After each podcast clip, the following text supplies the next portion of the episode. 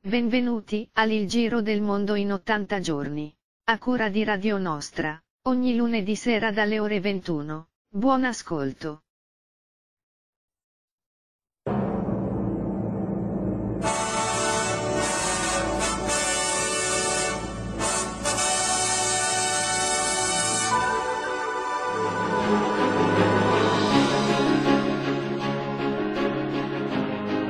E buonasera a tutti e a tutte, eccoci qua nuovamente tornati per un nuovo lunedì qui sta Radio Nostra, il giro del mondo in 80 giorni, come lo potete vedere sulla grafica per chi vede in visione su YouTube.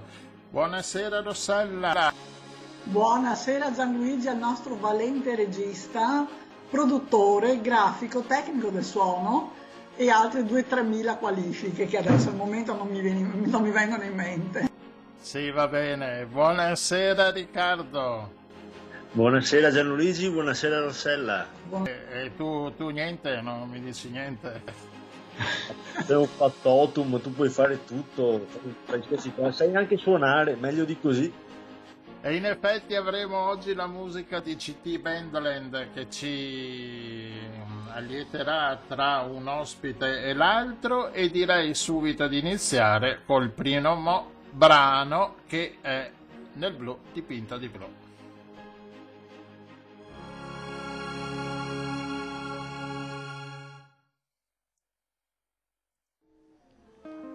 Penso che un sogno così non ritorni mai più.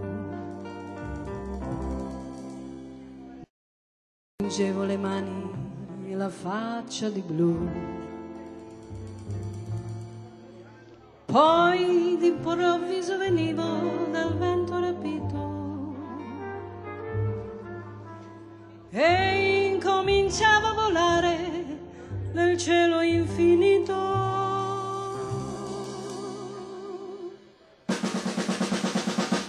Volare, oh, cantare, oh, oh, oh, nel blu dipinto di blu, felice di stare lassù. E volavo, volavo felice più in alto del sole ed ancora più su. Mentre il mondo pian piano scompare negli occhi tuoi blu. Una musica dolce che suona soltanto per me. Volare, oh, cantare, oh, oh, oh, blu dipinto di blu, felice di stare lassù. Ma tutti i sogni nell'alba svaniscono perché quando tramonta la luna li porta con sé. Ma io continuo a sognare negli occhi tuoi belli, che sono blu come un cielo trapunto di stelle.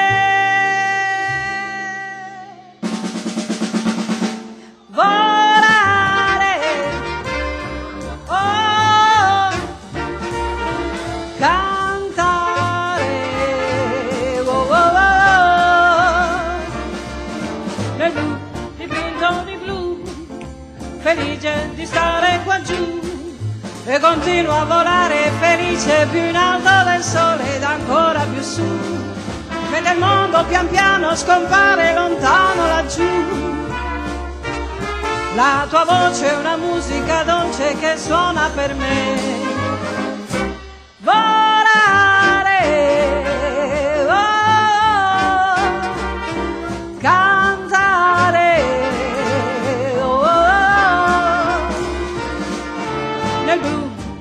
Occhi tuoi blu, felice di stare qua giù, nel blu dipinto di blu, felice di stare qua giù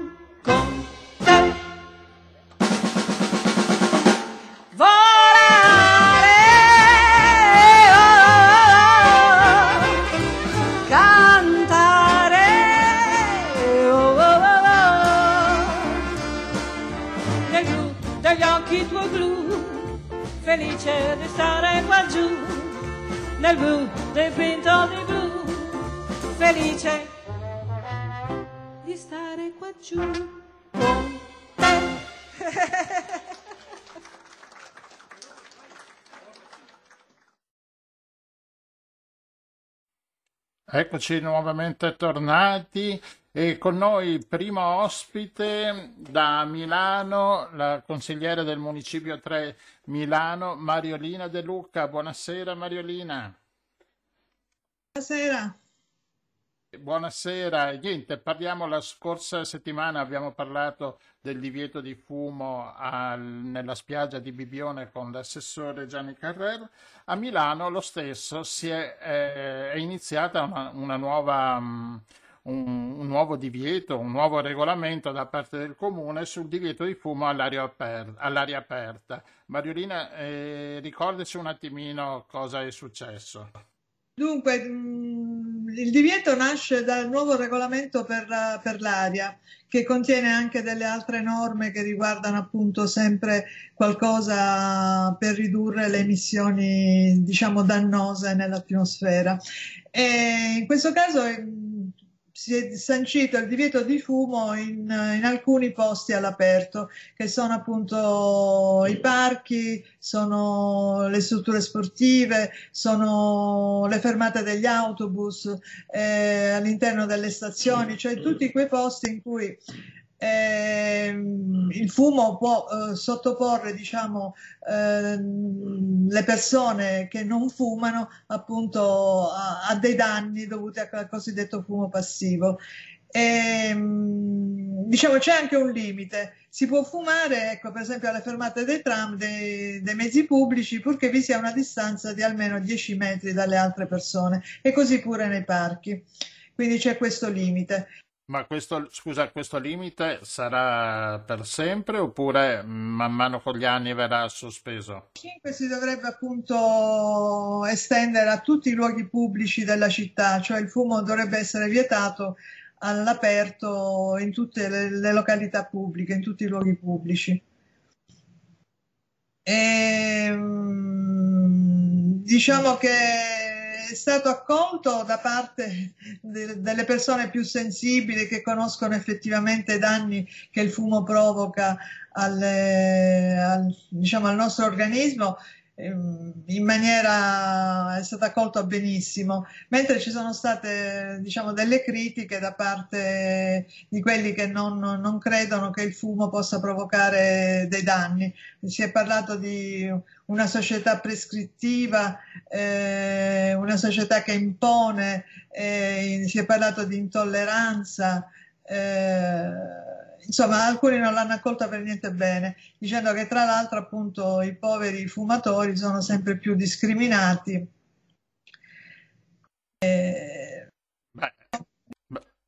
che non solo è a tutela della salute appunto di tutti noi, ma eh, l'ARPA ha dato dei dati ben precisi, il fumo delle sigarette incide per il 7 incide per il 7 scusate, incide per il 7 naturalmente.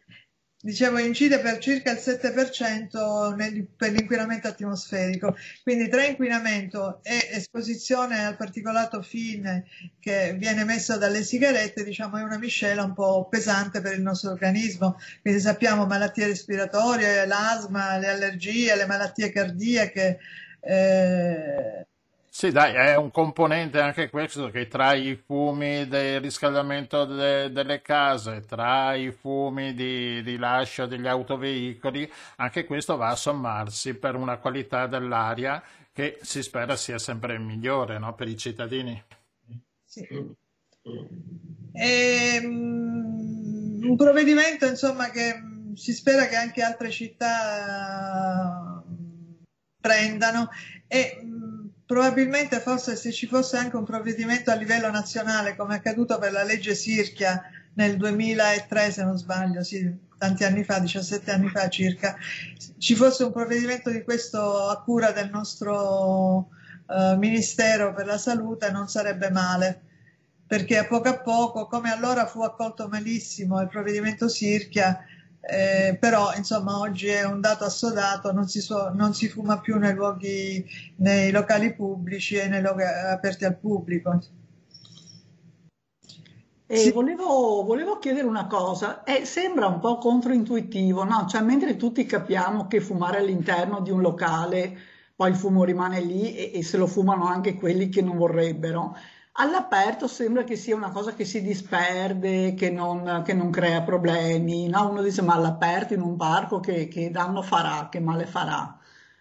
No, invece pare che anche all'aperto questo fumo continui a ristagnare nell'aria e tra l'altro diciamo come dire si, si, incontra con altro particolato fine che è emesso da, da, da altre fonti e, e, si, e, si, potenzia insomma e, è stato fatto un esperimento, forse ne avevo già parlato l'altra volta, del, un esperimento da un'equipe dell'Istituto dei Tumori in stazione centrale.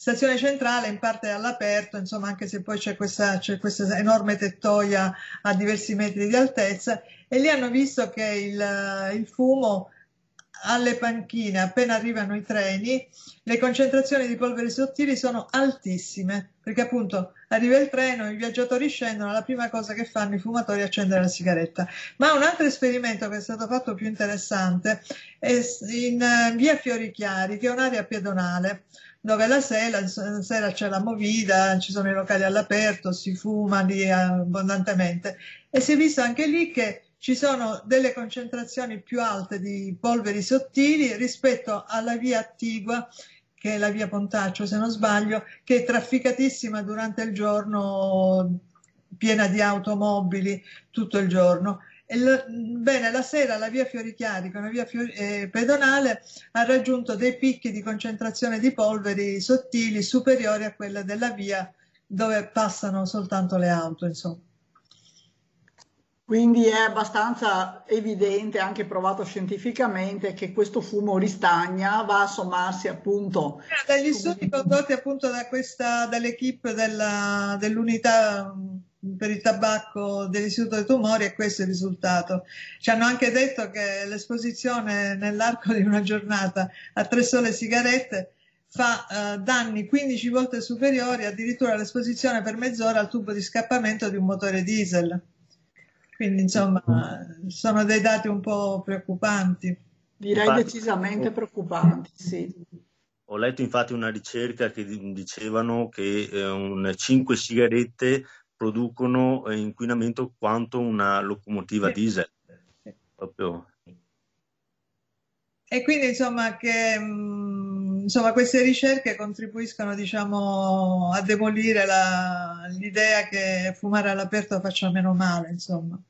Ascolta Mariolina, ma sono previste delle aree dove i fumatori possono incontrarsi, possono... Ah, per ora diciamo no, perché appunto il fumo è vietato soltanto, appunto, come dicevano, nei parchi, nelle strutture sportive, i campi gioco, e purché siano a 10 metri di distanza dalle altre persone, le fermate dell'autobus. Quindi la fermata dell'autobus in realtà se non hai nessuno vicino puoi anche farlo, ma anche lì si è visto che c'è un'alta concentrazione di polveri, soprattutto quando ci sono anche le tettoie, no? quelle pensiline. Eh...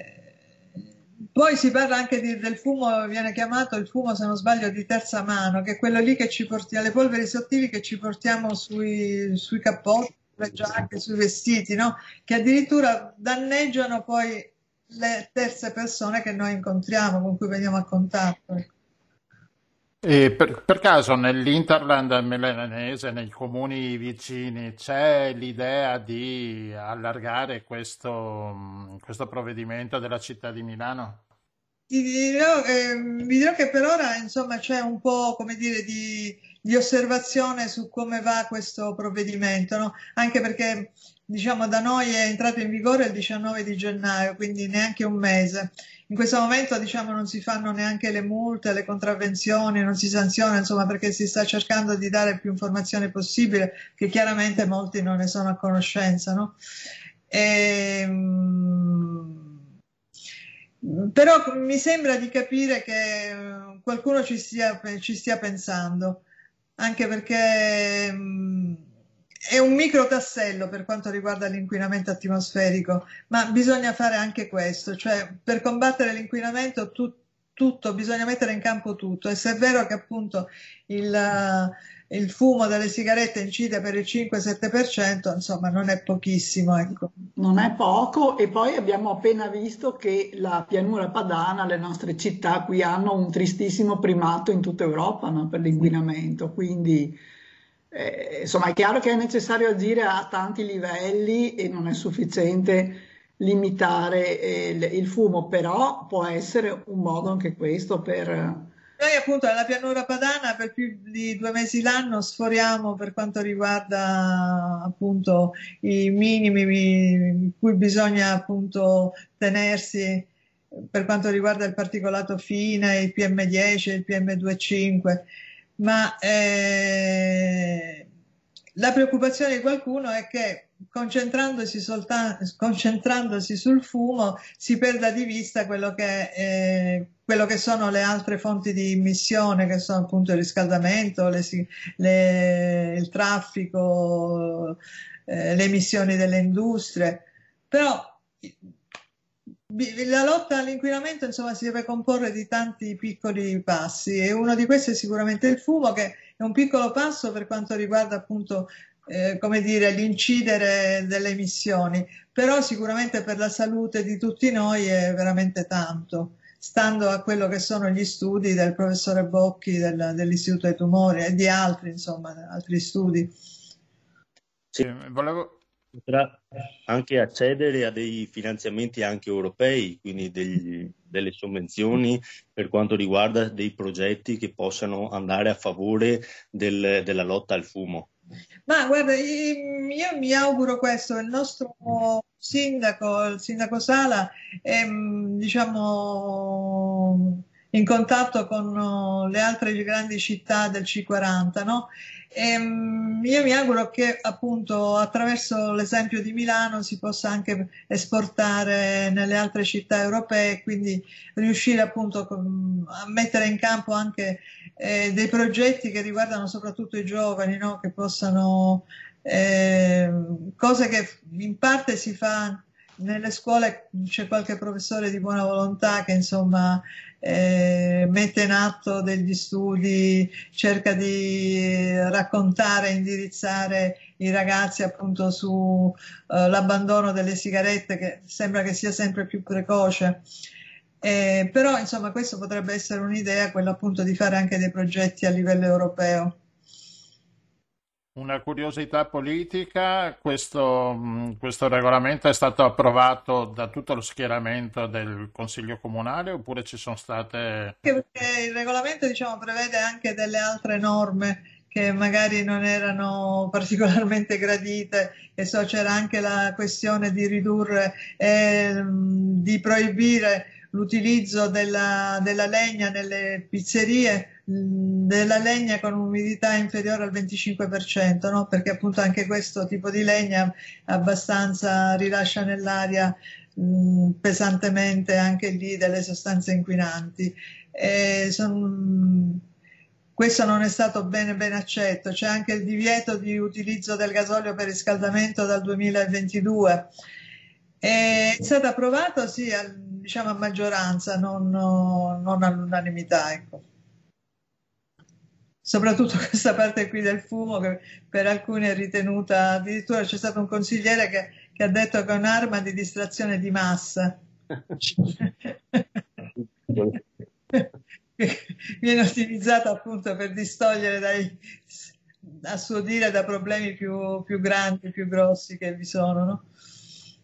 Va bene,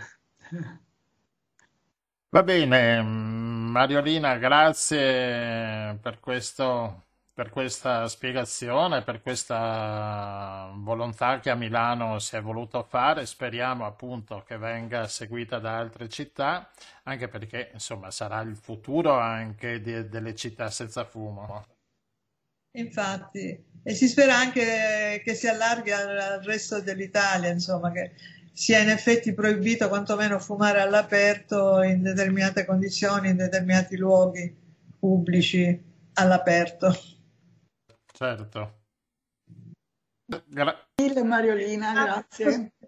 Ciao ciao.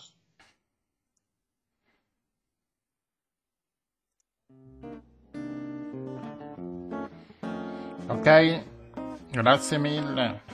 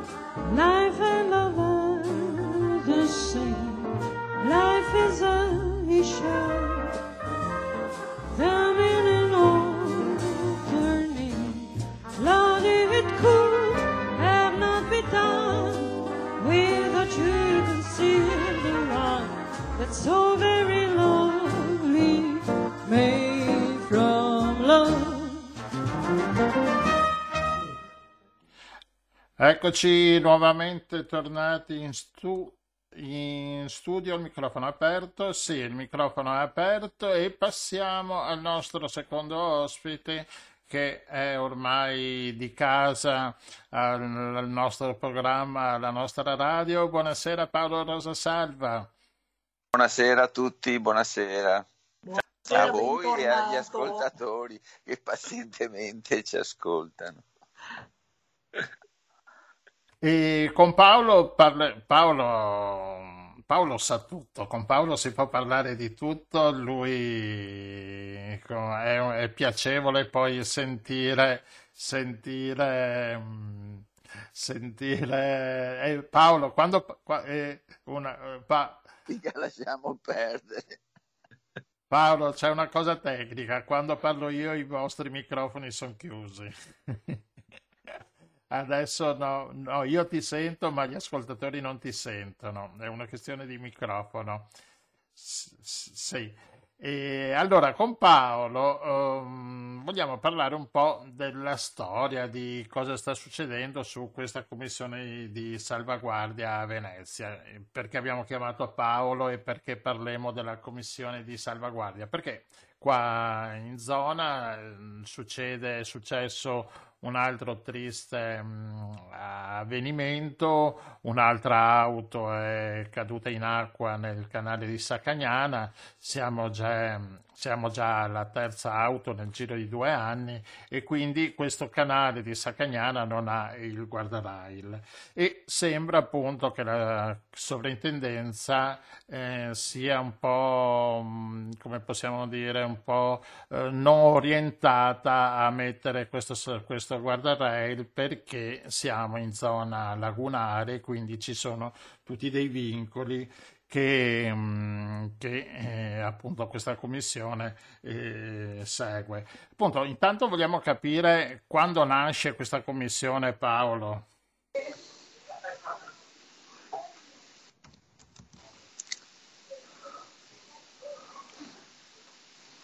Cioè, la commissione di salvaguardia è stata promossa eh, dalla legge 171 eh, del 1973 la famosa legge speciale per Venezia, eh, dico famosa perché è quella che pose eh, un punto fermo su alcuni dei problemi che all'epoca animavano il dibattito sul futuro della città e eh, il governo italiano ritenne che fosse necessario un organismo di livello superiore a, alle agli organismi di eh, approvazione eh, delle progettazioni sia di ordine eh, edilizio che di ordine urbanistico. E fosse una sorta di conferenza dei servizi in cui si riunivano tutte le autorità competenti e approvassero congiuntamente i progetti.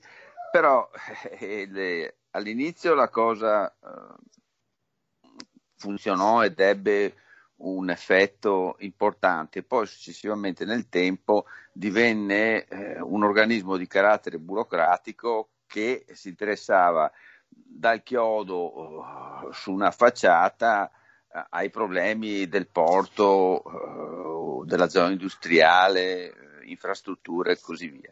Bisogna dire che prima della legge speciale 171 e 73 c'erano stati dei confronti molto accesi su quella che si chiamava la terza zona industriale, cioè il progetto di terza zona industriale e del canale dei petroli che però era già stato scavato quasi completamente.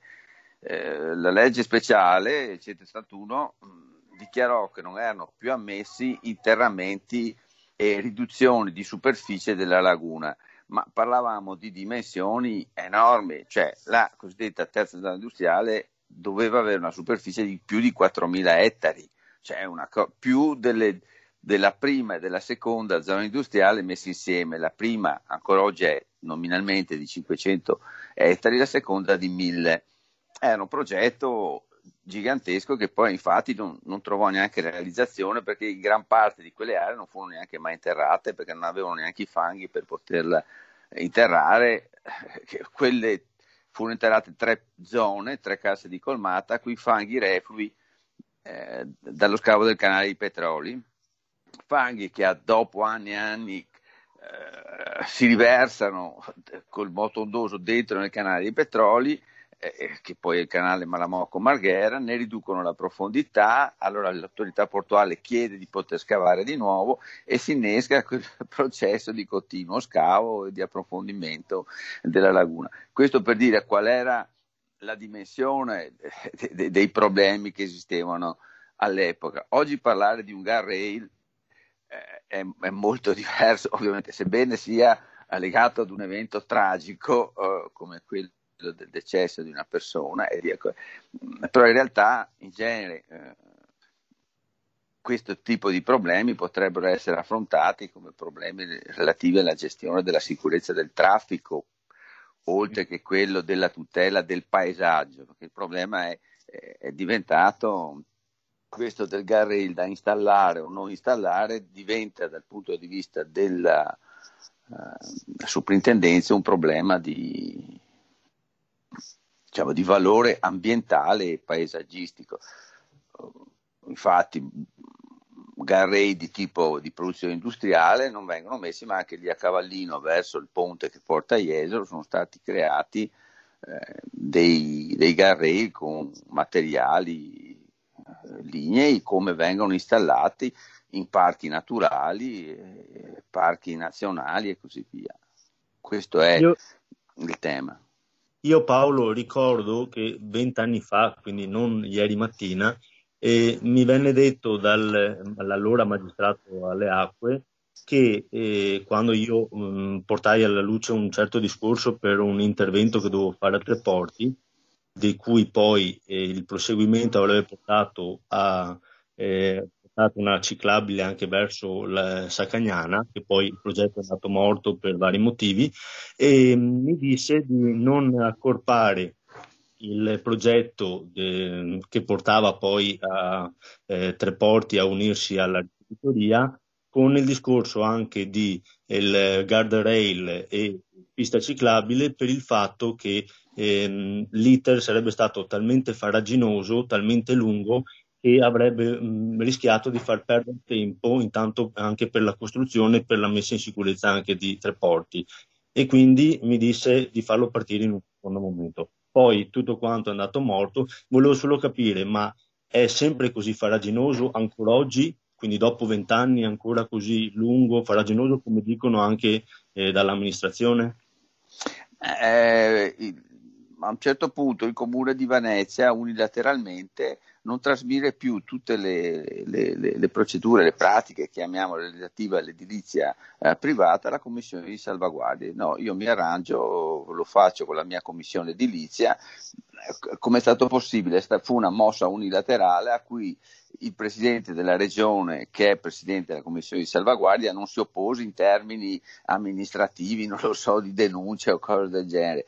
E questo mise in crisi, la, la, mise in crisi cioè, eh, fu un punto molto eh, preciso di, di, di rottura nei confronti. Però i problemi esistono lo stesso perché, cito un problema senza citare il nome, una mia ex studentessa del primo anno che insegnavo, se, dopo si è costruita, ha, ha, ha rimesso in, in, piedi una piccola casa a Mazzorbetto e sta uh, impazzendo per crearsi un pontile uh, di attracco di, della barca con un galleggiante uh, e una volta i galleggianti non li usavano, no? non, perché uno si attraccava su delle paline con un pontile di legno e basta. Adesso il galleggiante è uno strumento di eh, sicurezza che viene utilizzato eh, dappertutto, eh, però eh, lì la soprintendenza ritiene che sia un problema eh, anche lì di tutela del paesaggio, ma eh, bisogna vedere fin dove la sicurezza, ma secondo me non, non è un problema di, di, di, di, tutela del paesaggio un galleggiante, il problema di tutela del, de, de, de, ambientale dal punto di vista estetico, chiamiamolo, sono, sono secondo me altri l'impatto visivo di questi strumenti sicuramente va valutato, però c'è prima di tutto la sicurezza. Ecco, questo è il mio punto di vista. Dopo che gli ITER siano ritenuti faraginosi è perché c'è sempre un atteggiamento ostativo, cioè io dico no, poi sei tu che mi devi dire di, e dimostrarmi che devo dirti di sì, ma non, ma non dovrebbe andare così non dovrebbe andare così, cioè io sono eh, chi promuove, eh, delle volte però eh, si trovano in queste condizioni anche le stesse amministrazioni eh, locali, non è solo il privato, che peraltro il privato, non sempre il privato propone, cioè, che ne so, una volta venivano demoliti gli edifici e mantenuta solo la facciata, adesso questo è impossibile, però... Scucci e scucci. Cuci e sfuci. Cuci, sì, sì, proprio qui. Cioè, un punto è, eh, dopo un certo punto bisogna anche trovare, secondo me, delle modalità eh, diverse eh, dell'idea di conservazione totale della situazione così come è oggi, perché la storia ci insegna che eh, la città di Venezia non esisterebbe se non si fosse se non fosse stata cambiata nel corso del tempo. Ora, questa idea, atteggiamento di bloccare tutto all'oggi e dire questa è la Venezia che vogliamo è, è sbagliata esatto. anche per ragioni di ordine economico. Cioè, si, si, adesso per ottenere un'autorizzazione qui a Venezia bisogna presentare le mappe catastali del 1939, tra, po', tra un po' saranno le mappe catastali di 100 anni fa ma insomma, ci, ci vogliamo, dico al tuo plurale, prendere la responsabilità di avere degli atteggiamenti anche di di, di voler giudicare la situazione così come oggi e non dire no, io fin dal 39 voglio vedere quali abusi, poi sempre questa idea colpevolizzante sono stati commessi e semmai li devi sanare pagando. Eh, vabbè, in alcuni casi potrebbe andare okay, bene, ma, ma, ma, secondo me la maggioranza è assolutamente sbagliata. Si, si, si, dovrebbe valutare la situazione così com'è dal punto di vista dell'agibilità, della fruibilità, dell'abitabilità. Eravamo arrivati al paradosso che qualcuno tecnico che non conosceva Venezia diceva ma non c'è rapporto tra illuminazione, cioè dimensione delle finestre e superficie illuminata e per forza le case sono medievali cioè, sembrano dei paradossi dirli e, e fa, fa, ridere, però è così, no? è successo. Adesso, Adesso è chiaro che io non posso, non chiedo di aumentare la superficie delle finestre, però lasciami fare un bagno, dico, non, non mettiamo come è successo un bagno al centro di una trifora, sicuramente no, però da, vediamo di essere un tantino più... Sì, un po' di buonsenso sulle cose. Del riuso di questi spazi. E io ricordo. Che poi vengono, che... se no si è incrementato enormemente l'abusivismo e questo alla fine. L'abusivismo è peggio che avere un, un controllo, eh, diciamo, giusto, lecito ed efficace. Insomma, efficace. Sì, credo Paolo no? che questo sia un discorso in realtà gigantesco sul rapporto fra le nostre città europee e moltissime italiane antiche e certo, lo sviluppo, cioè certo, è un discorso certo. gigantesco e purtroppo o hai una visione anche un po' rivoluzionaria, fra virgolette, in cui non ti scandalizzi se l'antico convive con l'estremamente moderno, che non vuol dire brutture, che non vuol dire cialtronerie, che non vuol dire speculazione, vuol dire no, però e altrimenti teniamo tutto lì congelato e non lo so, può essere anche un modo, ma... Eh... Ma quello che è successo a Venezia è esemplare, cioè l'Hotel Bauer non è un modello di architettura, diciamo, però è stato fatto. L'Hotel Danieli, quello nuovo di fianco a quello vecchio, eh, lasciamo perdere vicino al Palazzo delle Prigioni, però fu eh, realizzato, cioè, l'ultima perla è quella realizzata a Piazzale Roma di quel cubetto di, di pietra bianca no? vicino all'Hotel Santa Chiara, che è l'Hotel Santa Chiara stesso.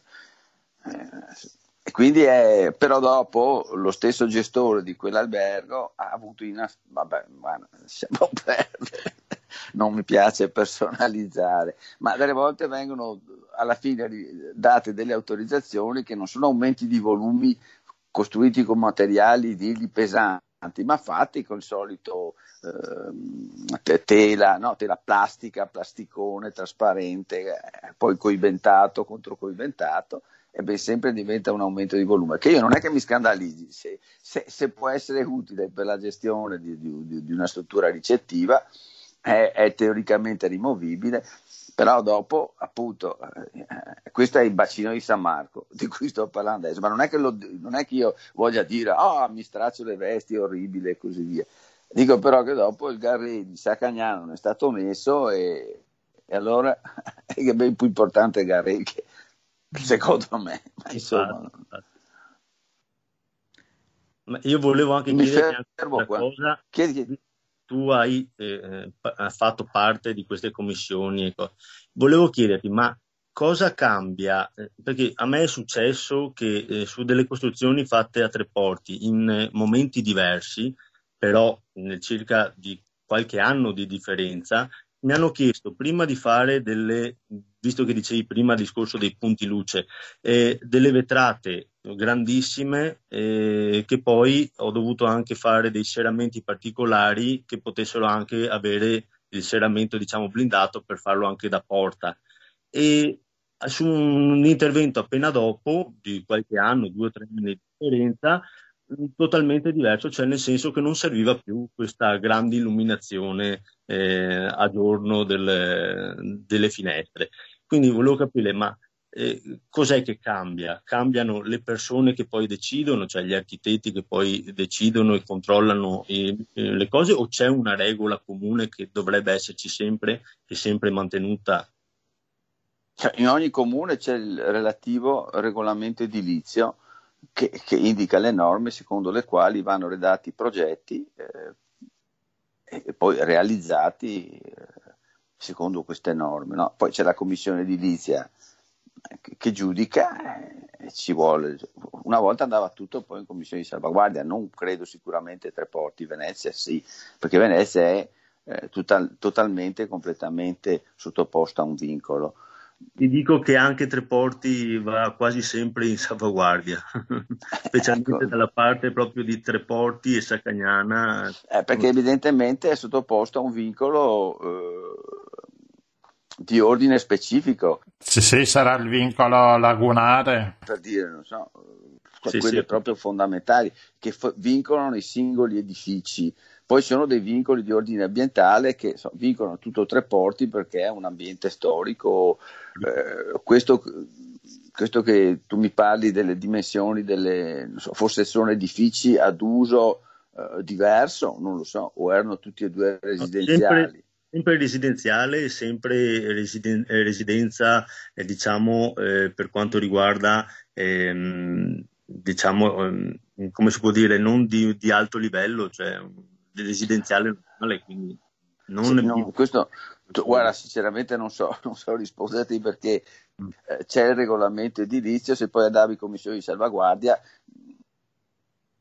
anche adesso, cioè, non so come mai il Comune di Venezia abbia unilateralmente deciso di non mandare più eh, eh, in commissione di salvaguardia tutto ciò che riguardava la, la, la, l'edilizia privata, penso che potrebbe farlo anche il comune di Cavallino a Treporti e tenere eh, le competenze alla, alla, commissione edilizia. Delle volte la commissione edilizia che è locale conosce meglio le realtà, ma già, quello, la funzione della commissione di salvaguardia, che per adesso poi credo non esista quasi neanche più quando si è ritirato il comune di Venezia, eh, era rip- nata, ripeto, nel 73 di fronte a motivi di, di eh, problemi di ordine eh, enorme, gigantesco direi. Dopo progressivamente è diventata sempre più come dice, legata a realtà anche il progetto dell'appartamento. Eh, mio Dio, cioè, ognuno, ogni comune dovrebbe prendersi le, le, sue responsabilità e non essere sottoposti a un condizionamento,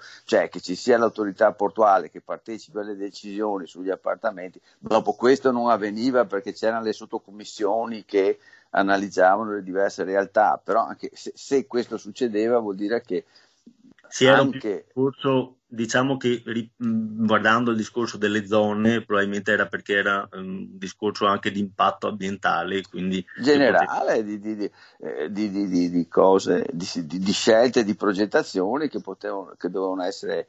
Eh, cioè, eh, fino agli anni 50 c'erano dei progetti di portare le strade a Sant'Erasmo e costituire un altro piazzale Roma a Sant'Erasmo, quindi corpo, eh, corpo. Chiaro, eh, sì, il piano regolatore che poi fu bocciato negli anni 50. Beh, queste cose non esistono più, però si è forse un po' passati dal, all'eccesso, cioè eh, le città storiche vanno tutelate. Mi ricordo più volte che sono andato nel nord Europa, ho visto delle realtà in cui c'erano parti storiche assolutamente vicine, accostate a edifici di architettura contemporanea. Opinabile, però neanche ricostruire secondo logiche imitative che qua a Venezia, a Venezia, si è conservato tutto, ma fino a un certo punto, perché ripeto, le, le, le, cioè, la stazione è stata costruita e non è certo un edificio storico, perché eh, e, e negli altri alberghi che ho citato ugualmente c'erano già delle, dei pesanti inserimenti, la stessa biennale. Sì. Questo è, sarebbe da essere, dopo c'è tutta la, la polemica sul Memorial Masieri, il progetto di Wright sulla volta del canale eh, di fianco ai pompieri, no, per dire. Là, no, Venezia ha perso un progetto di Franco Lloyd Wright perché litigavano sulle superfici interne degli sugli spazi, erano come si dice, pregiudizi secondo me. Va bene, speriamo che il guardrail magari in una forma più compatibile con appunto, la bellezza e l'unicità del luogo perché non c'è solo quello, come dici tu, industriale, no? Ci sono anche Ma dei no, ma ci sono già ci sono dei guardrail su- su- sul mercato disponibili che sono quelli che sono utilizzati nei parchi nazionali.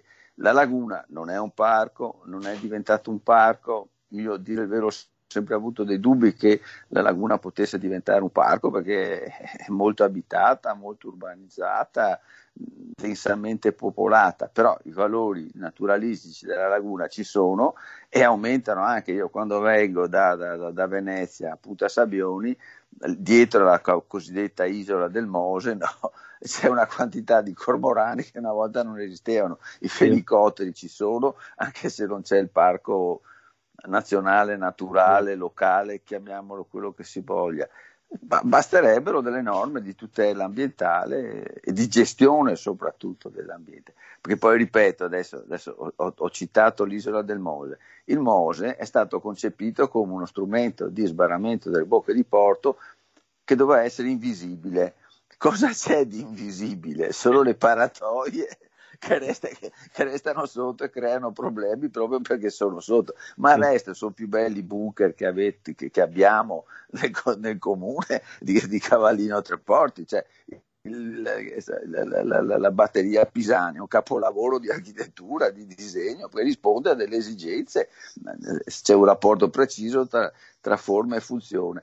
E invece lì quella, quelle vicende del Mose sono qualcosa di inaudito. Cioè, per me adesso voglio essere, eh, dal punto di vista architettonico, dico, dopo... Te, temo, che, temo, che, ci siano tante persone d'accordo con te, sai. Sì, eh, no, è, è, un paradosso. Cioè, il Mose dove è nato, se voi andate a vedere il progetto del 1970, i disegni, negli schizzi erano dei disegni iniziali, non si vedeva niente, era tutto sommerso perché prevedevano una paratoia continua da, bo- da, da diga a diga e due o tre baracchette a destra e a sinistra. Puh, figurati te. Cioè, è una, è una, alla luce di quello che è stato fatto, tanto valeva fare una, una soluzione come quella di, dico, di Rotterdam, ma non per, ormai va benissimo, domani lo chiudono, a Venezia per fortuna acqua alta non c'è più, c'è. funziona bene, siamo tutti contenti che funziona, avevamo dei dubbi, sì, tantissimi, ma invece funziona. Ah, il resto si vedrà cosa succederà, perché non voglio mettere dubbi a dubbi funziona, vediamo. Se dicevi tu rimane che questa parte di laguna è segnata molto pesantemente. Insomma, uh, altro che pesantemente. Eh. E qui dopo non c'è il Garrail. Esatto. cioè, ma, cioè, ma, adesso io sono un po' noto per queste battute un po' feroci, ma perché dopo ma sempre, sempre, sempre i paradossi. Ho capito, ma è così, no? Cioè, buca di porto di Malamocco. Paolo, non, non per sminuire la tua ferocia, ma qui è la logica proprio la logica stringente, normale di noi comuni cittadini. Dice da un lato... Certo, ma io, ma io faccio apposta, Rossella, ah. faccio apposta. faccio apposta perché ci scherzo anche sopra, ma è la realtà davanti agli occhi di tutti. Eh, non, ma non, non Così, ripeto, certo. io ho scritto tantissimo sul Mose, eh, ma non sul Mose, sullo strumento, sulle paratoie in sé. io cosa potevo dire? Eh, tecnicamente, ingegneristicamente, i fatti funzionano. Era tutto il contesto generale che era ed è ancora discutibile, in quanto questi tre strumenti di chiusura della bocca sono come tre grandi rubinetti che chiudono la marea e gli impediscono di entrare, ma di tutti gli altri processi di degenerazione della laguna, il Mose non cambia niente, resta tutto invariato e va avanti quella, quella tendenza evolutiva verso un braccio di mare, specie nella zona centrale.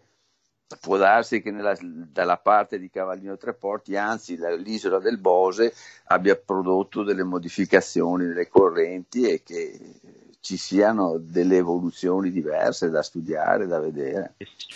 Va bene Paolo, del Mose ne riparleremo con un'altra puntata, che sarà, ci saranno fiamme, fuoco e fiamme con il Mose. Intanto ti ringrazio per questa delucidazione sulla salvaguardia e ci risentiremo a presto. Grazie mille Paolo.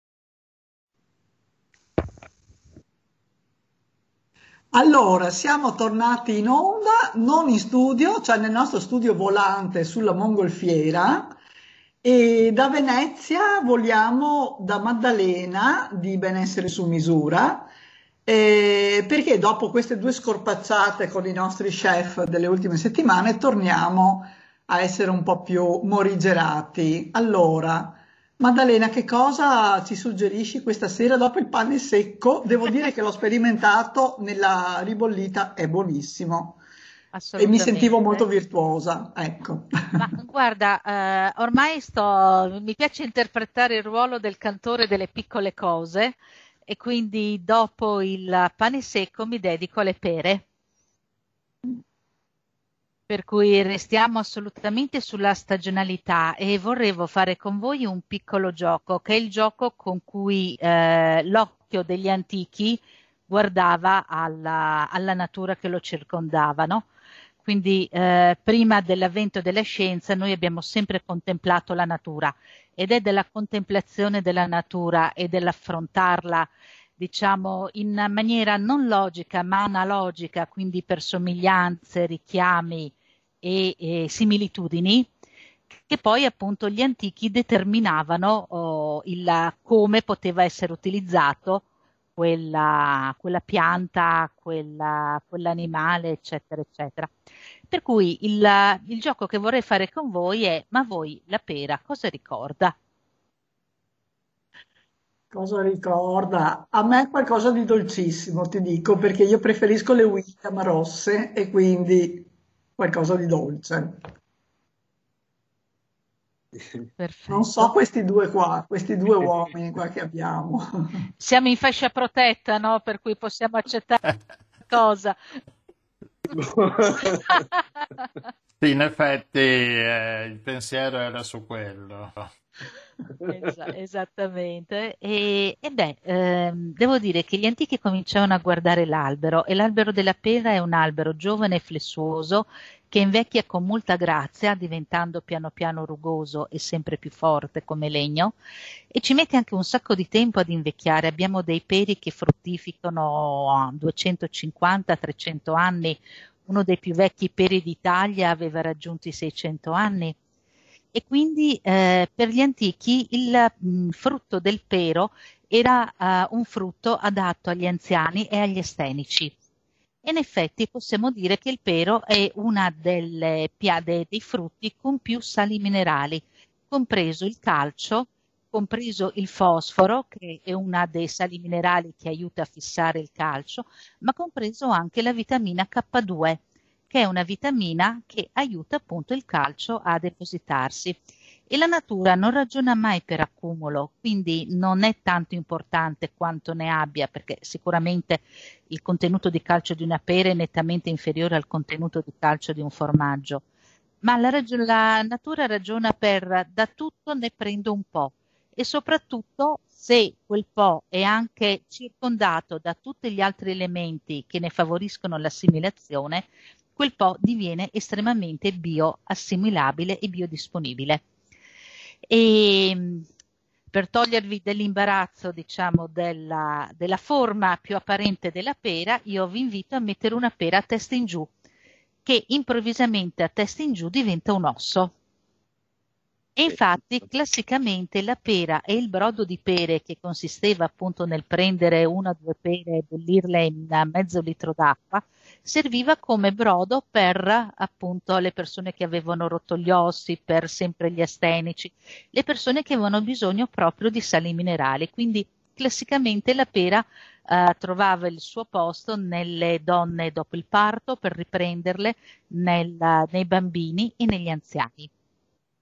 E il gioco di un frutto così semplice come la pera per farne poi anche qualcosa di molto interessante a livello culinario è il fatto che appunto è molto ricco di zuccheri. Questi zuccheri eh, li possiamo sentire e diventa uno dei modi con cui possiamo abituarci al dolce naturale delle cose. E quindi ehm, un dolce molto molto semplice che possiamo fare è prendere la nostra pera matura, Ricordo che eh, le pere che noi abbiamo le abbiamo disponibili tutto l'anno perché le raccogliamo e poi le facciamo maturare. Ormai mela e pera, diciamo, viaggiano un po' nello stesso modo e quindi se abbiamo necessità di far maturare la pera possiamo metterla o vicino a delle mele in maniera che l'alcol etilico che naturalmente le mele eh, in maturazione buttano fuori aiutino a maturare anche il resto delle pere oppure le possiamo chiudere in un sacchettino del pane in maniera che appunto eh, agevoliamo rapidamente la loro maturazione. A questo punto potremo prendere la nostra pera, eh, una buona pera media, facciamo delle fette un po' grossettine tipo mezzo dito, quindi da una pera ricaviamo almeno una 4-5 fettine, la mettiamo su una placca da forno e su ogni fettina mettiamo un pochino, una spruzzatina appena appena di succo di limone, un pizzico di cannella e appena appena un pochino di sale. È lo stesso principio del per cui, perché mettiamo il sale nella torta, perché quel pizzico pizzico di sale aiuterà durante la cottura a tirare fuori il dolce. Esatto. E a questo punto mettiamo la nostra pera in forno, basteranno 150 gradi per un quarto d'ora e la nostra pera diventa morbida e se una pera ben matura qua comincia un po' la caramellizzazione. E poi molto semplice, molto effetto gourmand, a parte potremmo prendere una buona ricotta freschissima, perché quando si gioca sul semplice gli ingredienti devono essere veramente buoni. Sbattiamo la nostra ricotta con un cucchiaino di zucchero di canna o di miele, ci mettiamo un po' di buccia grattugiata di arancio, ovviamente prendiamo un arancio biologico a bucce edile, gocce di cioccolato oppure grattugiata di cioccolato e facciamo la nostra sfoglia di pere, quindi in quei bei piatti da portata che fa tanto appunto cuoco gourmet, mettiamo la nostra fettina di pere, una mano di questa cremina di ricotta, un'altra fetta di pere sopra. Io di solito faccio doppia, metto due fettine di pere, la ricotta, altre due fettine di pere, la uh, ricotta e chiudo con una spolverata di cannella. Suona super buonissimo. Ma soprattutto è semplicissimo. È semplicissimo, sì, sì, mi piace. Però nella sua semplicità, nella sua semplicità, come dicevi Maddalena, dicevi ingredienti semplici ma buone, ma non è facile trovarli, eh, buone, perché le pere ultimamente sono abbastanza durette. Guarda, il gioco è proprio quello di riuscire un pochino a farle maturare, poi ehm, devo dire, ehm, trovate il vostro rivenditore di fiducia, nel senso che eh, io trova, ormai sono una patita dei mercati del contadino e riesco a trovare, ovviamente non dico delle pere di stagione perché adesso tutte le pere sono conservate, ma perlomeno che non sono state raccolte dalla pianta a un grado di immaturazione tale da renderle totalmente insapori. Qual è, ehm, qual è il problema? Che ovviamente queste pere eh, resisteranno molto di meno, hanno una conservazione ridotta. Io ho fatto un esperimento, ho un piccolo pero in giardino e quest'anno ho fatto l'esperimento di raccoglierle mature è, è stata un'estasi, cioè io non avevo mai mangiato delle pere rendendomi conto che le pere hanno un retrogusto di vaniglia fenomenale. Mi sono durate una settimana, cioè di buono che avevo 12 pere in tutto, quindi è stato il mio massimo raccolto, no? Però um, ho scoperto che appunto la pera portata a maturazione sull'albero è, cioè non ha bisogno proprio di nulla di aggiunto, cioè caramellizzava solo a guardarla sul fuoco e quindi il gioco è riuscire a trovare appunto dei venditori, magari dei piccoli venditori che hanno la possibilità appunto di raccoglierla non proprio completamente acerba. E, e, prepariamoci anche a dire addio alle pere a un certo punto perché in teoria dovremmo esaurirle adesso e poi dovremo aspettare eh, le prime pere coscia con giugno. Certo. Sì. Quindi un minimo di stagionalità anche nella frutta conservata ci dovrebbe essere. Certo. E comunque lo stesso discorso vale per la ricotta, bisogna trovare dei produttori perché la ricotta industriale effettivamente, anche se cerchiamo di prendere magari quella, eh, non so, di bufala o di capra un po' migliore, così, però non c'è paragone con quella che porta il produttore che viene al mercato con i suoi formaggi. E, Assolutamente e... sì, soprattutto se poi avete la fortuna, io vengo dal Friuli e quindi in Friuli abbiamo un po' la patria delle latterie e delle malghe, ma anche voi in Veneto avete delle buone produzioni di formaggio e se avete la fortuna appunto di trovare un prodotto di malga perché allora, visto che abbiamo fatto un meraviglioso discorso su quanti sali minerali può dare un umile frutto, ricordiamoci che eh, la ricotta fatta con il latte di mucche che hanno avuto la possibilità di pescolare è una ricotta molto ricca in vitamina A e in vitamina D. E naturalmente, eh, perché sono vitamine liposolubili che però sono presenti solo se la mucca ha un'alimentazione consona. Mm. Quindi se, se, se, se, banalmente la mucca fa la mucca e eh, rumina un po' d'erba nella vita, no? E, e, quindi capite che a questo punto una cosa anche così eh, semplice e gustosa può diventare un vero e proprio rimineralizzante per le ossa. Certo. Però appunto sempre se parliamo di un cibo che eh, contiene ancora gli ingredienti per cui è nato. E anche però, se posso dire, da come l'hai raccontato, una cosa molto buona da mangiare, un dessert molto buono, molto piacevole. E magari in questa stagione fredda in cui abbiamo un po' più voglia di cose dolci, no? Sì, e Quindi. questo è carino perché potrebbe essere anche un dopo cena eh, di quelli che appunto che non costano troppo né in calorie né in sensi di colpa. Quindi che non va mai male neanche quello. io e Gian pensavamo proprio al calcio. Quando hai fatto la prima domanda, noi pensavamo proprio al calcio. Esattamente, no? È chiaro, è chiaro. Siamo, siamo noi fanciulle che poi finiamo per pensare sempre male. Comunque, il, uh, sempre a proposito dello sguardo degli antichi, il uh, pero ha una fioritura bianchissima che ne mhm. faceva un albero lunare e quindi un albero molto in contatto con uh, il regno dei morti, che è il, re, il regno della divinazione e eh, degli oracoli. Quindi diciamo le donne sagge le, nelle favole, spesso le fate, spesso danno una pera insieme agli altri frutti già più classici come le melarance o eccetera, come dono da cui appunto poi il nostro eroe trova saggezza e al tempo stesso una delle dee a cui era caro il pero era Era, che era un po' la, la grande dea che interpretava la femminilità nell'Olimpo. Quindi sì, e quindi la, tutto torna. È sicuramente, esatto, è sicuramente un albero femminile per certi versi. Lunare femminile. Grazie mille Maddalena, faremo tesoro di, tua, di questo tuo suggerimento, dolce suggerimento. Poi magari lo scriviamo anche mm, così, così chi non riesce a prendere appunti o non riesce a mettere a fuoco tutto, anche se è molto semplice, poi mi pare di capire che è anche un piatto dove anche le dosi, sì, si sta attenti, ma non è che devi proprio pesare col bilancino, no? Comunque, va bene, ti ringraziamo molto. Grazie a voi ragazzi, ti richiameremo più avanti. E, e, anche a te naturalmente. Grazie, Grazie mille. Ci vediamo presto, grazie Maddalena. Buona serata, ciao. Grazie. Ciao Maddalena.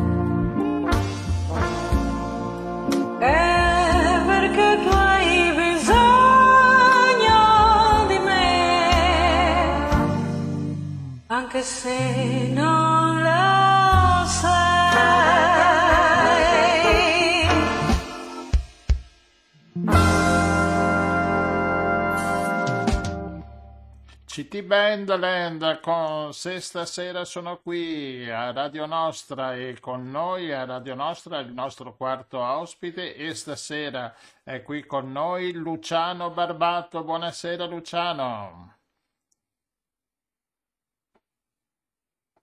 Ah, una, una... Ah, ok. Allora, rifo. No, ciao, ben, ben ritrovati tutti quanti. E Stasera, come siamo messi d'accordo, visto che le puntate precedenti delle nostre chiacchierate sono stato bonariamente accusato, tra virgolette, di essere eh, un portatore di, di notizie sgradevoli, preoccupanti. Vero Rossella? No, Stasera parliamo invece di qualcosa. Notizie false e tendenziose. No, parte gli scherzi. Stasera eh, ho piacere di introdurre un argomento che parla di emancipazione, consapevolezza, soprattutto di libertà. Che ne abbiamo bisogno in questo periodo?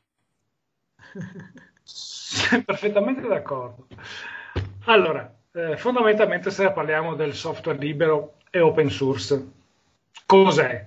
Fondamentalmente è l'alternativa libera ai vari programmi proprietari, programmi sistemi operativi, facciamo un nome a caso, Windows o Mac OS, e a applicativi proprietari. Facciamo ancora qua dei nomi Office, Microsoft, sia nelle versioni del desktop che il famoso barra fammiserato 365, Office 365, che battuta, apro, metto, metto le, le virgolette all'inizio, si chiama 365, ma effettivamente deve chiamarsi 355, perché? Solitamente nell'arco di un anno, 10 giorni, sono bloccati i server eh, Microsoft in tutta Europa, almeno 10 giorni all'anno.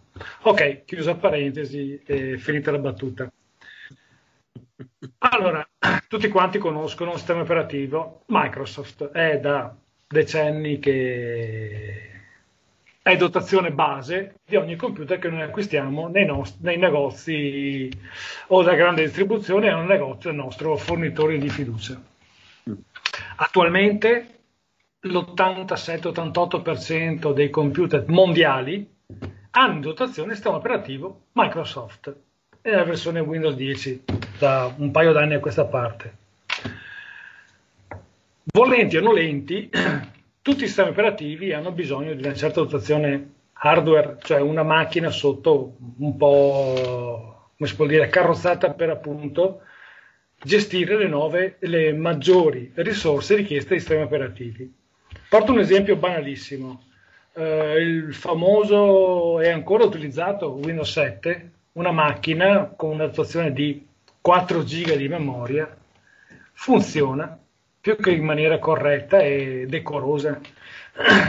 Un comp- stesso computer a parità di hardware con 4 GB e Windows 10 fa un po' fatica se si aprono più finestre. Bene, questo cosa ha portato? A una rapida eh, obsolescenza dei computer, chiamiamoli vecchi, ma anche computer di 5 anni fa sono tuttora utilizzati, ma hanno qualche problemino. io da 10, forse che più 10-12 anni a questa parte, da questa parte, sì, 10-12 anni almeno, utilizzo un sistema operativo libero che si chiama Linux nella versione Ubuntu e Mint, che sono due, uno deriva dall'altra, e tutte e due derivano da Debian. A me piace eh, porre l'attenzione sul termine libero, perché appunto si parla di free software. In inglese free ha doppia valenza, eh, Rossella me lo insegni, libero o gratuito. Infatti si dice che il software libero, il free software, è libero come il pensiero e non è solo gratuito come una bevuta. Quindi il fatto che il software libero sia anche gratuito non è la, la sua qualità principale, ma è una conseguenza. Il software libero è liberamente scaricabile, è liberamente installabile, è liberamente distribuibile. Se io sono in grado, posso anche apportare delle modifiche che poi vanno a beneficio di tutta la comunità degli utenti del software libero. Torniamo a Microsoft. Microsoft nelle, end user license, cioè i termini di, di, di utilizzo della licenza, mi permette di intanto solamente di utilizzarlo. Quindi se io compro un programma, un, un, sistema, un computer con Windows a bordo, non è mio Windows, io ho pagato solamente per il permesso di utilizzarlo. Okay? Secondo, lo posso installare solo in uno e un solo computer se io cambio computer non posso prendere questo sistema operativo e portarlo da un'altra parte. Ultimo e non ultimo, diciamo, non posso metterci il becco dentro il, il programma dei sorgenti perché è proprietà intellettuale privata e non è possibile mettersi appunto il naso e vedere come è fatto.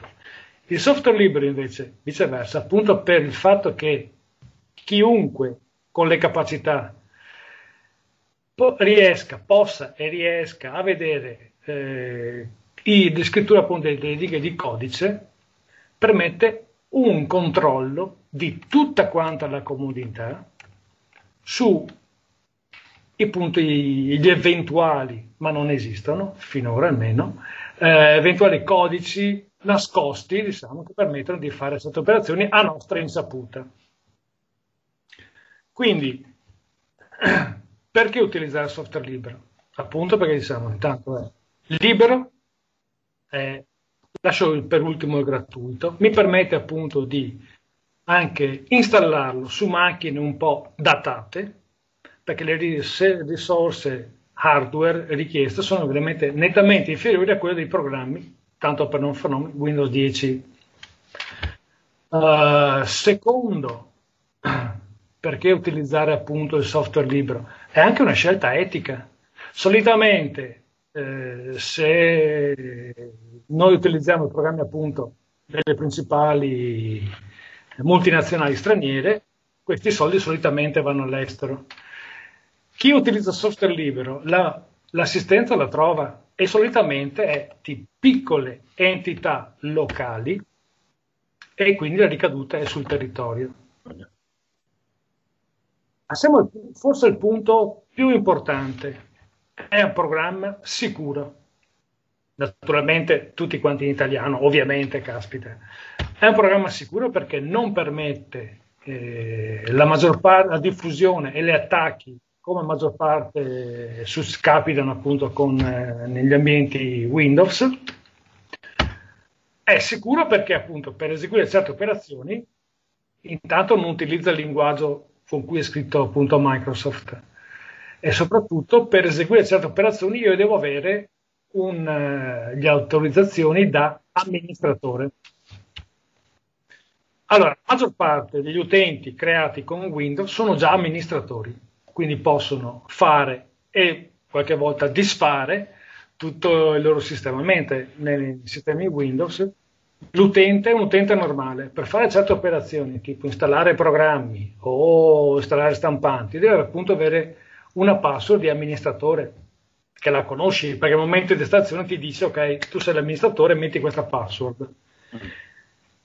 Ultima cosa, esistono circa 30.000 programmi liberi, liberamente scaricabili, liberamente utilizzabili, che mi permettono di coprire quasi il 99% delle attività professionali, domestiche e, eh, e artistiche.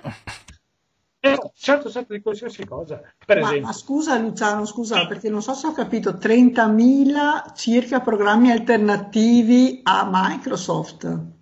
No, io parlo di applicativi, di Ah, programmi. Vedi? Ah, Vedi che non avevo capito. Esempio, noi qui adesso, io qui adopero un programma open source che è OBS Studio per fare questi messaggi audio e video.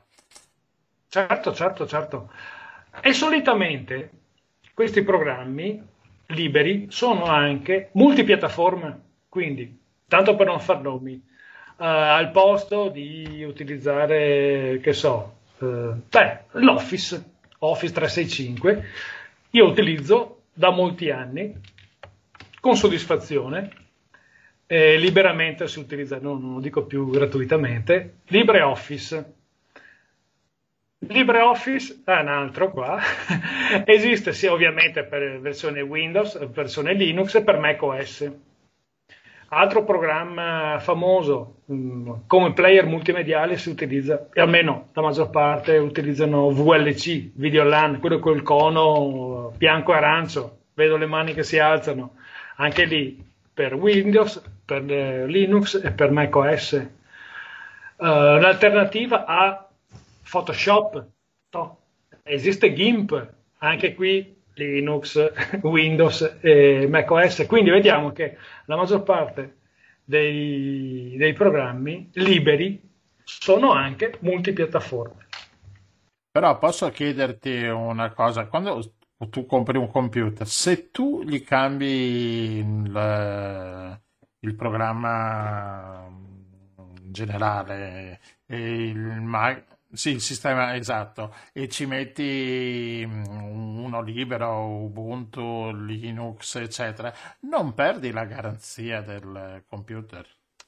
Guardate che passa la gatta. Ciao gatta. Tea si chiama. No, eh, solitamente allora le scelte sono due. O, ma non tutte le case lo fanno, ecco qua, eh, di rendere il sistema operativo. So che come si chiama? Acer lo fa abbastanza correttamente, mentre HP, Asus e Dell non ne vogliono proprio sapere. Eh, appunto per essere rimborsati di quei 20, 25, 30 euro in base alla versione del proprio sistema operativo, eh, nel caso non si voglia utilizzare eh, l'ambiente Windows. Niente si vie- però chiaramente il sistema deve essere in Thomson, cioè mai es- esploso cosiddetto il sistema operativo, cioè mai installato. Però io posso fare cosa? Eh, installarmi il mio sistema operativo Windows e ovviamente preparando opportunamente il disco, cioè ricavando dello spazio con strumenti appositi, installare una mia versione di Linux. Si chiama appunto la versione dual boot. Nel momento in cui partirà il PC, anziché propormi solo e esclusivamente Microsoft Windows, io potrò scegliere se utilizzare Windows oppure Linux. Appunto, in alternativa, appunto, la versione appunto dual boot mentre all'interno di la maggior parte, la prima ob- obiezione che fanno tanti dicono ma non c'è un programma equivalente all'AutoCAD all'interno di Windows, per quello non, non è così diffuso. No, non è così diffuso, non solo perché non c'è AutoCAD, ma perché la gente forse è un po' pigra, si è, eh, piace stare nella, sua, nella propria comfort zone e, Dimmi. Io ricordo, ricordo che non, tanti mi criticavano quando usavo Linux per il fatto che era tutto in inglese e eh, la grafica non era bella Sì, certo. Microsoft. Eh, bravissimo. Sì, non l'ho detto, ma solitamente si ha, si ha non solo un ambiente grafico, siano almeno 4-5 ambienti grafici, tutti quanti ovviamente localizzati in italiano, tastiera italiana, lingua italiana, eh, tutti i programmi sono in lingua italiana, insomma, a parte rara qualche, qualche eccezione, diciamo, ma, ma però sia comunque l'ambiente grafico, dall'ambiente GNOME, eh, Plasma, KDE, adesso sono sigle che a molti possono anche non dire nulla, però diciamo che io posso avere differenti ambienti grafici anche in base alla potenza dell'hardware del mio computer. Infatti io per esempio adesso sto utilizzando un NEL 6410 che avrà probabilmente 10-12 anni. Ho 4 GB di memoria ho... e quello che mi serve lo fa. Lo fa in maniera più che decorosa, caspita.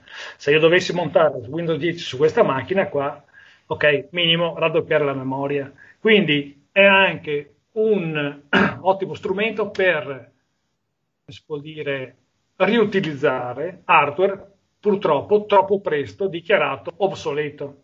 Mm-hmm. Quindi una persona che dice ok, perfetto, porto sempre l'esempio di una, una coppia di, di, di, amici ormai clienti.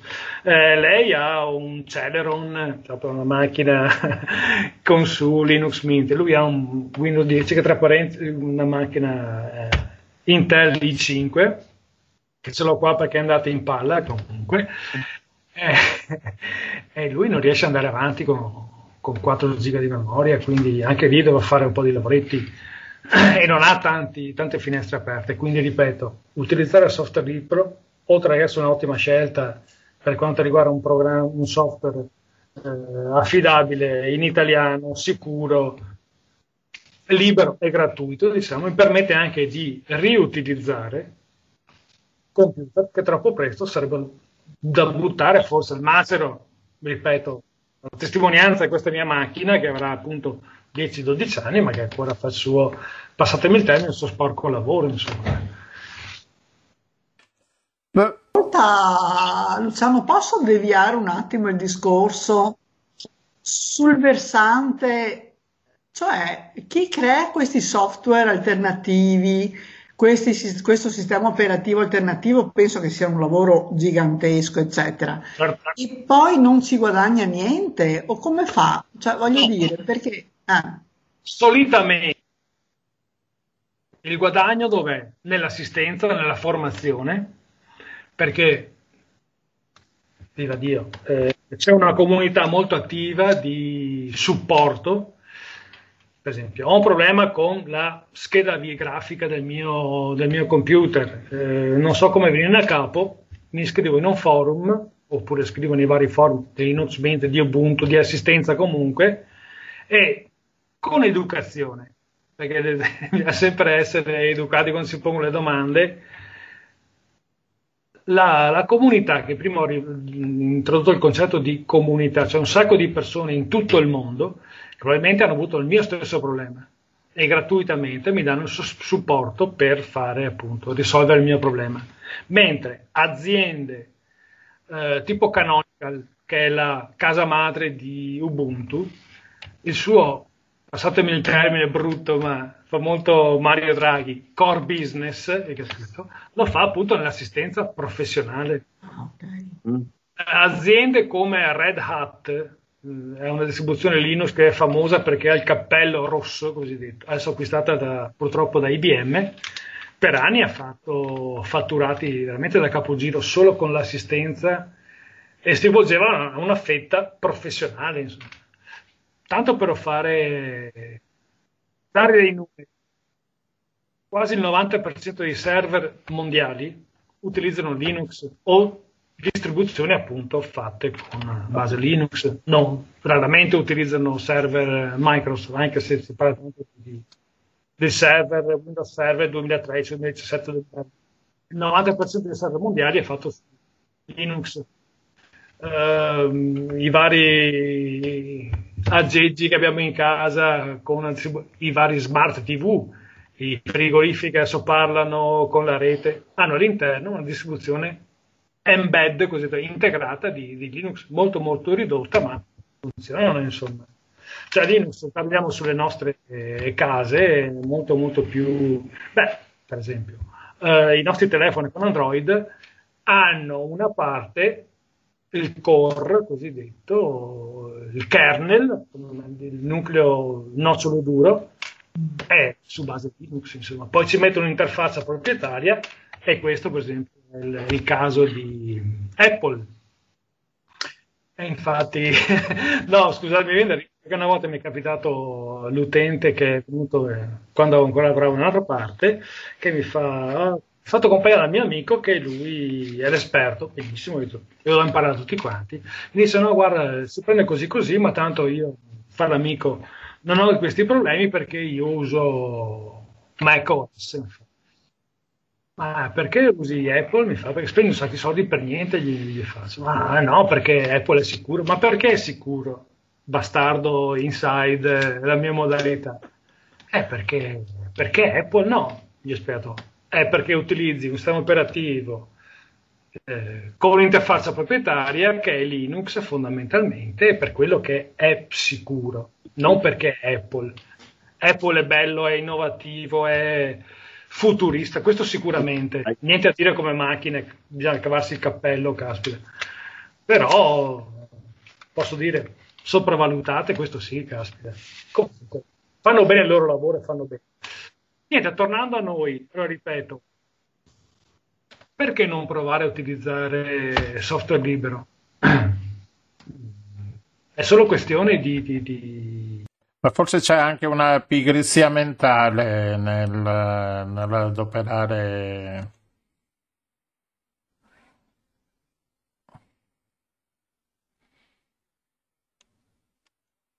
che è presente in tutte e tre le piattaforme. Uh, c'è Chrome, c'è Chromium, uh, se non ci vuole utilizzare Firefox, ci sono altri browser, per esempio strumenti più utilizzati, eh, client di posta, cioè programmi per gestire la posta elettronica, ne ho a bizzeffe, dal classico e intramontabile Mozilla Thunderbird a, che so, Evolution, Geary, cioè, ripeto, ho solo l'imbarazzo della scelta io, caspita. Quindi eh, No, sai Luciano, il fatto è che, la gente mh, mm, compra il computer, ha già tutto installato e fa partire quello. Sì, sì, è già la pappa pronta, diciamo, e quindi eh, sembra quasi che si, fa, si, faccia un peccato mortale di essere, essere curiosi ormai purtroppo, beh, anche noi abbiamo una certa età, vediamo una, un appiattimento verso il basso purtroppo del, delle persone, cioè loro hanno la loro pappa pronta e chi me lo fa fare a, a diventare armato, a imparare cose nuove. Invece credo curiosità sia uno dei, dei tanti sali della vita, insomma. Va bene, c'è da dire, c'è da dire Luciano che tu, tu mi conosci e vabbè, eh, c'è una certa, eh, un certo timore comunque nella, nella, nell'avvicinarsi alla tecnologia in chi appunto ha una certa età, in cui in chi la tecnologia l'ha conosciuta quando aveva già una vita formata, no? quindi sì. non fa parte del nostro. Cioè, adesso mi dicono i bambini di 4 anni in tre secondi imparano a fare delle cose sul cellulare. Eh, calma, calma, calma, calma, calma, calma, calma, Perché i bambini da 4 anni non so, già eh, se un bambino a 4 anni passa troppo tempo davanti al computer, io prenderei i ceffoni i suoi genitori, primo. Eh, modo bastardo inside ancora aperto. No, adesso seriamente, un conto è vedere le capacità, un conto è eh, lo, come si dice, la, la um, non viene il termine, uno che deve solo copiare, cioè che si, perché tutti quanti sono capaci di digitare i pollici, con i pollici opponibili. Anche una scimmia, impari, sta, solitamente con i vari smartphone, tablet, la pappa è già pronta, si utilizza quello lì. È un po' più difficile creare qualcosa, a meno che non si utilizzino i filtri di, per le foto di Instagram, quelle robine lì, ma quello non è essere bravi a utilizzare il computer o comunque lo strumento. Si utilizza anche qui, torniamo al discorso di prima, la pappa pronta fatta da qualcun altro. Quindi io che posso dire, eh, non voglio dire stay angry, stay foolish, però siate curiosi di provare. Oh, a chi interessa naturalmente, eh, se sia ben chiaro. Però Non diciamo, bravissimo. Io per primo ho cancellato, ho formattato non so quanti dischi 12 anni fa, agli inizi quando provavo, perché facevo i famosi pastrocci, usando un termine tecnico. Però poi un po' alla volta, sbagliando, si impara. Però ripeto, fondamentalmente noi utilizziamo, non utilizziamo Windows 10, utilizziamo Windows 10 come piattaforma per utilizzare altri programmi. Ehm, sì, Parliamo di browser, il programma di posta elettronica, eh, la collezione multimedia, ascoltare musica, vedere i film. Utilizziamo programmi che si appoggiano a Windows 10. Perché non utilizzare gli stessi programmi che si appoggiano a Linux? Bene, con questo... Quasi convinto. Eh, ma non è facile. Ultima cosa che non ho, che non ho detto, se abbiamo curiosità di provare Linux, niente ci vieta di scaricarci un, eh, un'immagine ISO e fare appunto una pennetta, una chiavetta USB buttabile, quindi con i vari st- strumenti tipo Rufus, tanto anche dentro l'ambiente Windows, io creo il mio, il mio disco virtuale eh, Ah, sì. Windows, caccio su la chiavetta USB, faccio partire da quella e vedo di che bestia sto parlando, insomma, ecco. quello potrebbe essere un primo approccio, perché no? Quando Sì, l'hai provato, È molto rassicurante questo suggerimento che hai dato. No, chiaro, poi da lì si può solo cominciare ad andare avanti, insomma. anche perché quando So- l'hai provato non lo lasci più. Ah, io sì, io sì. No, ti Anche dico per- anche, anche nel caso mio, quando l'hai provato non, lo- non- non- non provi più altro perché ti trovi bene. Mm, Sì, eh, eh, vita vissuta oggi pomeriggio. Mi chiama un, un cliente di una nota banca d'affari che mi dice guarda che dopo la Era Draghi? computer... Come? Era Draghi? No. eh no, eh, magari, magari avesse il mio numero di telefono. No, dai, a parte gli scherzi. Mi dice che fa che dopo l'aggiornamento di Windows 10 la macchina non parte più. Risposta mia, perché l'ho vissuta in questi, in questi mesi abbastanza frequentemente. Non sei il primo e purtroppo non sei l'ultimo che dopo un aggiornamento di Windows 10 non parte più il computer. Hai fatto le copie? No. Eh, mi spiace per te, caspita. Quindi cosa che finora non è mai successo con Linux. Altro, altro punto a favore, ecco, to. Bene, grazie Luciano. Cercheremo di a- aprire queste sorgenti gratuite e niente, alla prossima con qualche altra novità. Buona serata e a presto a tutti. Ciao, ciao.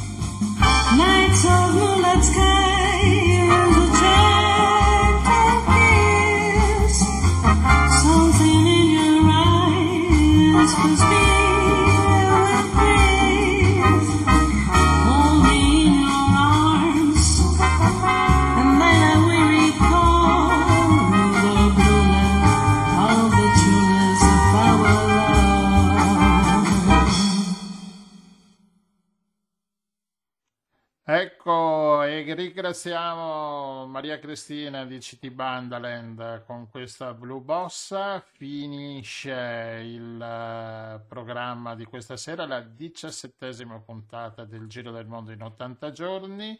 Beh, anche questa serata è andata bene, no? Sì, sì, è andata molto bene e non abbiamo neanche avuto intoppi, quindi sei stato grandissimo.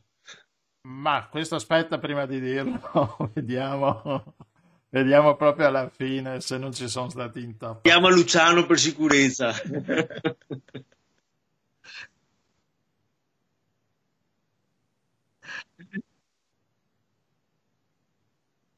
Ho fatto una sigletta nuova mh, per la fine e visto che, che c'è anche un po' di video di YouTube, eh, vi invito a guardarla, è una cosa semplicissima. E eh, ci diamo appuntamento a lunedì prossimo, ci siete? Sicuramente, dai. Certo che ci siamo, grazie agli ascoltatori anche che ci seguono fedeli, numerosi. E. E, e niente, e ci riascoltiamo lunedì prossimo con tante novità, con tante cose buone da mangiare e con tanti ospiti interessanti. Bene, grazie mille a tutti e buona settimana, a lunedì prossimo.